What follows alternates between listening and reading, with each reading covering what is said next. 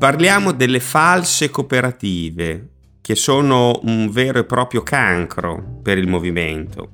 Cosa sono? Sono delle imprese travestite da cooperative, messe in piedi da imprenditori che non hanno troppi scrupoli, ecco, diciamo così.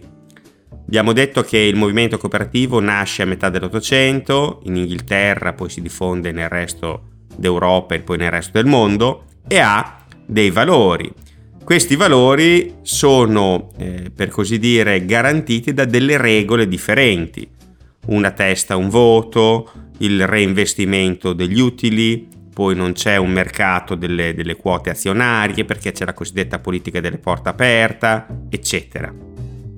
Ora, ehm, queste, queste regole contraddistinguono l'impresa cooperativa perché storicamente ha voluto essere diversa dalle eh, imprese del, del, del sistema capitalista, le imprese private tradizionali.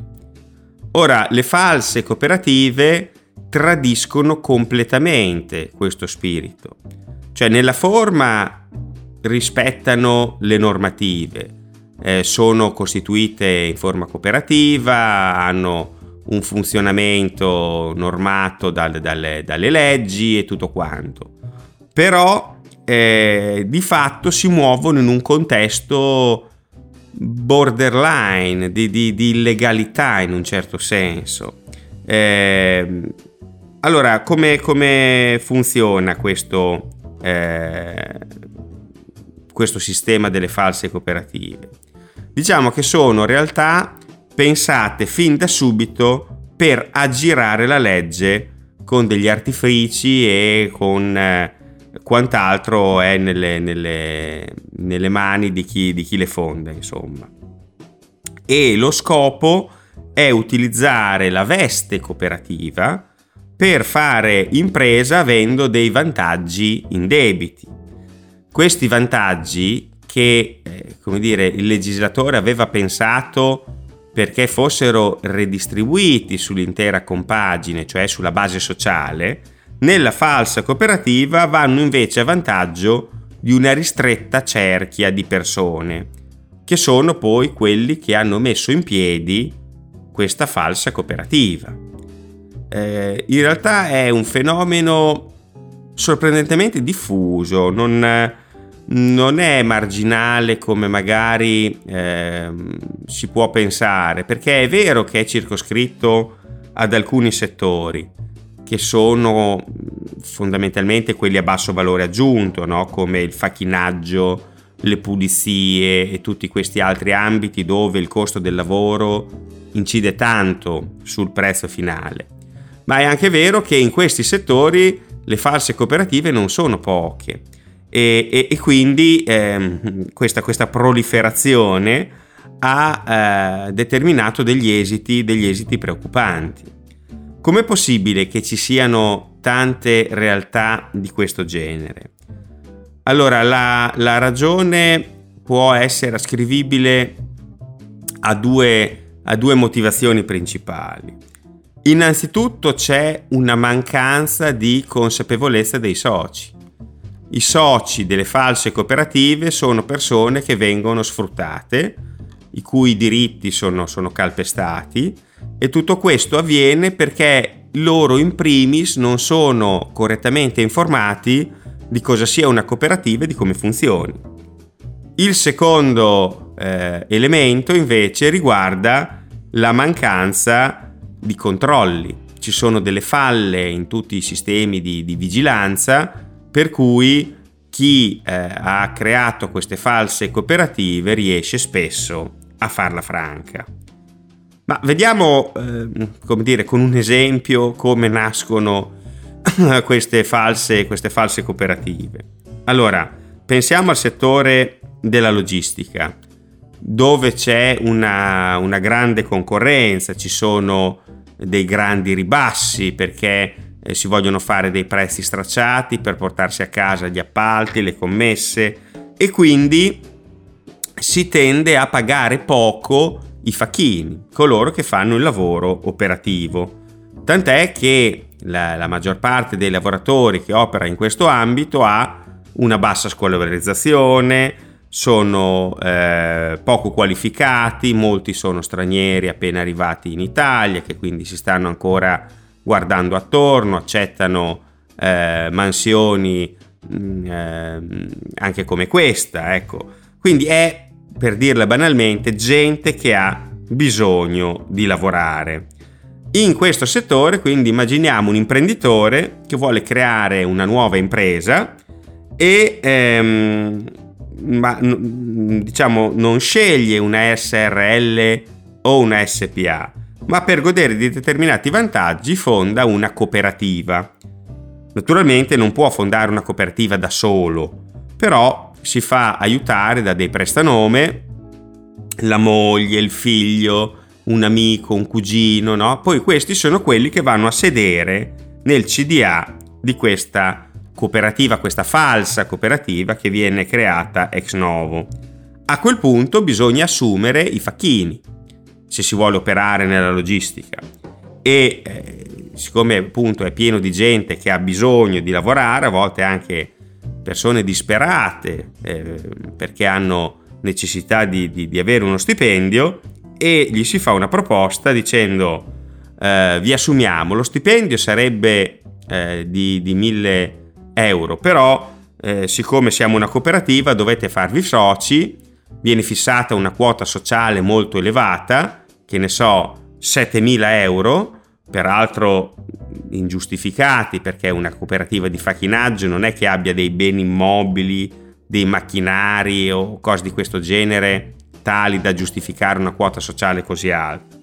Dopodiché eh, questa quota sociale non viene fatta pagare immediatamente all'atto della sottoscrizione della, della, quota, della quota sociale, ma viene rateizzata.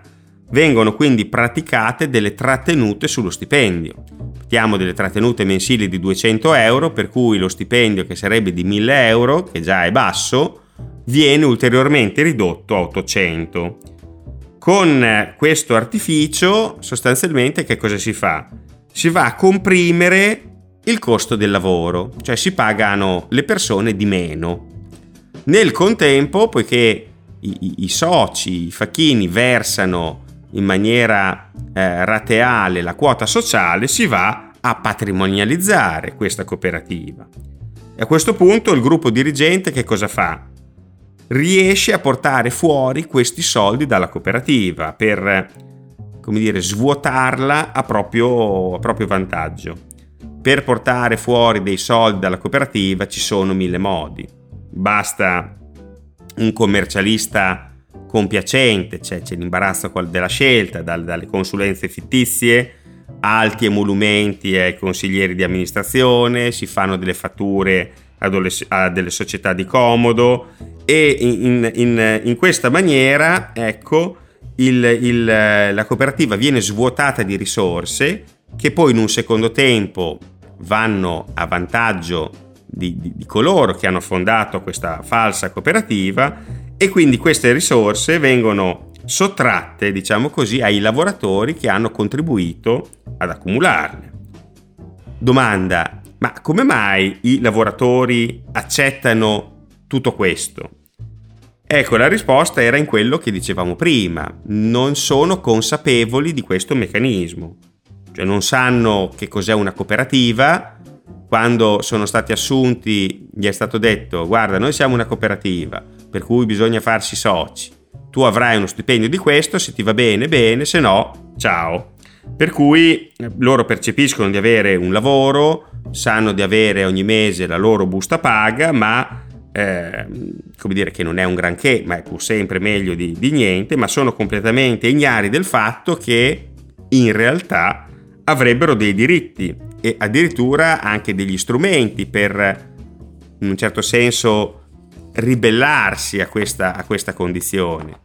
Infatti in una cooperativa il consiglio di amministrazione formalmente è eletto dai soci, per cui in una falsa cooperativa basterebbe che durante l'assemblea dei soci questi puntassero i piedi, e quindi la base sociale facesse delle scelte differenti da quelle che vengono calate dall'alto per creare un, un problema no? nella, nella, governance di queste, di queste realtà. Solo che cosa succede? Che le assemblee vengono convocate all'insaputa, all'insaputa dei più, eh, spesso in orario di lavoro, per cui vi partecipa di fatto solamente l'entourage dell'imprenditore che ha orchestrato no, tutta questa cosa della, della falsa cooperativa. Eh, come dicevo prima, la maggior parte dei soci ha una bassa scolarizzazione, viene magari da paesi esteri per cui non parla neanche bene l'italiano, oppure viene da paesi dove non c'è una tradizione importante del movimento cooperativo, o soprattutto ha avuto delle esperienze di lavoro magari precedenti addirittura peggiori, lavoro nero, sottosalario, no? cose, cose di questo genere. Per cui di fatto per gli imprenditori che aprono delle false cooperative, i soci meno partecipano, meglio è. Meno sono informati, meglio è e in questo vale un po' no, l'antico, l'antico detto che più un gruppo è ignorante, più è governabile, più è manipolabile. Ignorante nel senso che non conoscono le, le regole e i principi ecco, della, dell'impresa cooperativa. A questo punto c'è una seconda domanda. Ma eh, non ci sono delle verifiche? Cioè come mai lo Stato tollera e, e accetta eh, tutto questo? Qui appunto dobbiamo eh, fare riferimento a delle falle che ci sono evidentemente nel sistema di, di controllo e di vigilanza. Un po' perché chi crea le false cooperative non è uno sprovveduto, è uno che conosce quel, eh, quel settore, che conosce quel mondo, eh, che si serve anche di, di, di, professionisti, il commercialista, il giuslavorista, no? Che lo consigliano su come aggirare di fatto la legge, su come calpestare le buone prassi del movimento cooperativo. Per cui aggira tutta una serie di regole muovendosi sul filo della legalità. In secondo luogo, queste false cooperative hanno in genere vita breve, per cui dopo qualche anno, quando i soci hanno pagato tutta la quota sociale di 7.000 euro, quello che era, con le, rate, le, le, le trattenute sulla, sulla, busta paga, eh, queste risorse, dicevo, vengono portate fuori dalla cooperativa e la cooperativa va in liquidazione. Viene liquidata per riaprire il giorno dopo con un nome diverso, quindi una ragione sociale differente, ma la stessa sede, lo stesso consiglio di amministrazione, gli stessi soci, quali si dice abbiamo cambiato, firmate questo, questo nuovo contratto, per voi non cambia niente, li rassicurano, continuerete ad avere la vostra paga e da lì riparte il sistema no, delle quote sociali elevate e delle trattenute sulla, sulla busta paga. Questa, questa, cosa, questo sistema no, di, di chiudere e riaprire a volte nasconde anche delle altre magagne, no? contributi non versati, evasione fiscale, altre violazioni, ma eh, siccome poi la falsa cooperativa viene liquidata e, che, e quella che ne ha preso idealmente il posto formalmente un'altra società, è poi complicato per, per, la Guardia di Finanza, per le altre istituzioni e, e, e tutti coloro che fanno controlli o, o, o che debbono vigilare, andare a, a dire, fare delle sanzioni a, a, a questi imprenditori che sono dietro alle false cooperative. Quindi eh, gli strumenti attuali a volte sono spuntati perché il livello dire, di furbizia, di astuzia di coloro che si muovono in questo, in questo terreno è, è elevato e conoscono molto bene tutti i risvolti della legge per poterla, poterla girare. Tra l'altro, quello delle false cooperative è un fenomeno non recente, anzi molto, eh, molto antico. Se ne parla già a cavallo fra 800 e 900. All'epoca gli economisti le chiamavano le cooperative spurie. E anche allora, all'inizio del Novecento, nell'età giolittiana, c'è il problema di come trattare no, delle forme di palese tradimento dello spirito e dei valori eh, della, della, cooperazione. E, e anche successivamente, in maniera ciclica, questo fenomeno si ripresenta. Eh, ne parla addirittura la Costituzione italiana. La Costituzione italiana viene scritta nel, nel secondo dopoguerra tra il 46 e il 47, tant'è che entra formalmente in vigore il primo gennaio del 1948 c'è un articolo, che è l'articolo 45, che parla di imprese cooperative e dice questo.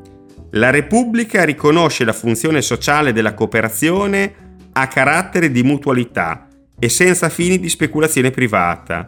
La legge ne promuove e favorisce l'incremento con i mezzi più idonei e ne assicura, con gli opportuni controlli, il carattere e le finalità. Quel con gli opportuni controlli, messo tra due, due virgole come inciso, era riferito al fatto che siccome da, da, da, da tempo, eh, nei decenni precedenti, si era eh, in maniera reiterata ripresentato il fenomeno delle cooperative spurie o cooperative fasulle, allora lo Stato avrebbe dovuto vigilare in questo senso. Tant'è che la legge Basevi, che è la prima legge eh, sulla cooperazione nel, nell'Italia repubblicana che viene scritta contestualmente diciamo alla, alla Costituzione italiana dice che è compito dello Stato promuovere la cooperazione vera e combattere quella falsa. Allora in questo caso la vigilanza viene affidata alle centrali cooperative eh, che sono come dire le, le le organizzazioni di rappresentanza istituzionale del movimento, solo che all'epoca, nel secondo dopoguerra, ce n'erano due, che erano quelle che oggi sono Lega Coop e Conf Cooperative, una di tradizione per così dire di sinistra, l'altra di tradizione cattolica, poi il loro numero aumenta e eh, eh, come dire, a, a, a, agli albori del, del XXI secolo ce ne sono addirittura sei alcune sono piccole, anzi piccolissime, e quindi la vigilanza che riescono a, a fare è probabilmente molto blanda. In più non è nemmeno obbligatorio essere iscritti a una centrale cooperativa, perché lo Stato non lo impone e se una cooperativa non si iscrive a una centrale, la vigilanza nei suoi confronti spetta direttamente allo Stato e quindi anche in questo caso si può, eh, come dire, eh, pensare che eh, non ci siano dei, dei controlli ecco, troppo, troppo rigorosi. Quindi di fatto questo fenomeno delle cooperative fasulle ha attraversato tutto il XX secolo e caratterizza ancora adesso, che siamo nel XXI, l'economia italiana. Se n'è parlato a più riprese, no? in vari momenti anche della nostra storia recente, ma i due fattori critici principali, che sono la mancanza di consapevolezza da parte dei soci e queste difficoltà di effettuare i controlli, continuano a essere sostanzialmente un dato di fatto. E quali sono gli esiti di questo fenomeno? Eh, gli esiti non sono, per così dire, trascurabili, perché il fenomeno delle cooperative fasulle comporta innanzitutto uno sfruttamento del lavoro. Ci sono persone che fanno lavori pesanti, come appunto i facchini, altri addetti della logistica, eccetera, dequalificati per eh, degli stipendi veramente miseri, senza ehm, malattia, senza eh, ferie, con eh, tutta una serie di diritti che vengono sistematicamente negati e questo è un problema sociale ed economico eh, non trascurabile.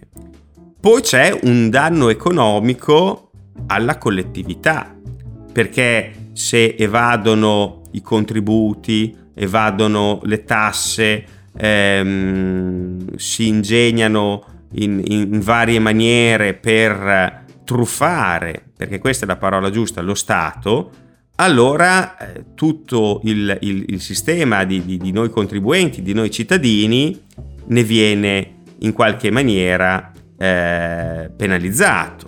Ecco. Terzo, c'è un danno d'immagine al movimento cooperativo sano, perché quando eh, c'è un qualche scandalo che riguarda una cooperativa fasulla, un gruppo di cooperative fasulle, che finisce sui giornali, su, su altri organi di informazione, sui social network, poi si fa di tutta erba un fascio, si parla di cooperative che sfruttano le persone e quindi l'opinione pubblica eh, recepisce, diciamo in maniera semplicistica, che le cooperative sono una forma di impresa che produce un danno ai lavoratori o comunque alle persone. E chi è che ci guadagna di tutta questa organizzazione delle cooperative fasulle? Allora, innanzitutto ci guadagnano coloro che mettono in piedi tutto quanto, perché attraverso un'impresa travestita da cooperativa riescono ad avere una serie di agevolazioni, ehm, riescono a, a, a, sfruttare in maniera ulteriore i, i soci lavoratori e ad appropriarsi di una parte dei soldi che loro contribuiscono ad accumulare con il sistema che abbiamo detto prima. Poi ci guadagnano anche tutti coloro che usano i servizi a prezzo, a prezzo stracciato di queste false cooperative e a volte sono anche grandi imprese che eh, vogliono pagare poco per la logistica o per altri servizi analoghi e si rivolgono a questa realtà. Ed è anche questa una delle ragioni per cui è difficile eh, scardinare questo fenomeno, perché fa comodo, diciamo, a eh, una serie di soggetti eh, anche importanti. E allora che cosa, che cosa si può fare? Perché qualcosa si può fare. Innanzitutto parlarne, perché l'opinione pubblica deve essere informata e deve potersi indignare di fronte, di fronte a tutto questo. E poi il movimento cooperativo, quello sano, non deve rinunciare come ha fatto, eh, non deve rinunciare a, a, contrastare il fenomeno come, come, come, come, sta facendo, nel senso che deve continuare una, una lotta contro queste false cooperative. È stata eh, fatta anche una raccolta firme per una proposta di legge ehm, per intervenire, diciamo, ehm, con, con una, una, normativa dedicata per cercare di risolvere, di risolvere la situazione, eh, perché sostanzialmente le false cooperative minano la reputazione di tutta, di tutta la cooperazione. Quindi il movimento cooperativo non deve rinunciare a impegnarsi su questo versante. Terzo, lo Stato deve fare la sua parte. Quindi eh, se fino ad oggi le false cooperative hanno potuto prosperare è perché i controlli non sono stati tempestivi, perché delle norme erano scritte in maniera tale da poter essere aggirate e tutto questo deve essere eh, evidentemente modificato per evitare che dalle, dalle maglie della legge sfuggano, sfuggano questi imprenditori senza, senza scrupoli. Per cui, eh, in un certo senso, la società civile, quindi l'opinione pubblica, le istituzioni intermedie, come le centrali cooperative storiche no, del movimento, e lo Stato, non devono rassegnarsi di fronte a questo contesto di illegalità, di diritti negati, ehm, anche perché è paradossale che una istituzione nata per difendere i lavoratori, come la cooperativa, nelle mani di persone senza scrupoli possa diventare uno strumento per vessare e sfruttare viceversa i lavoratori.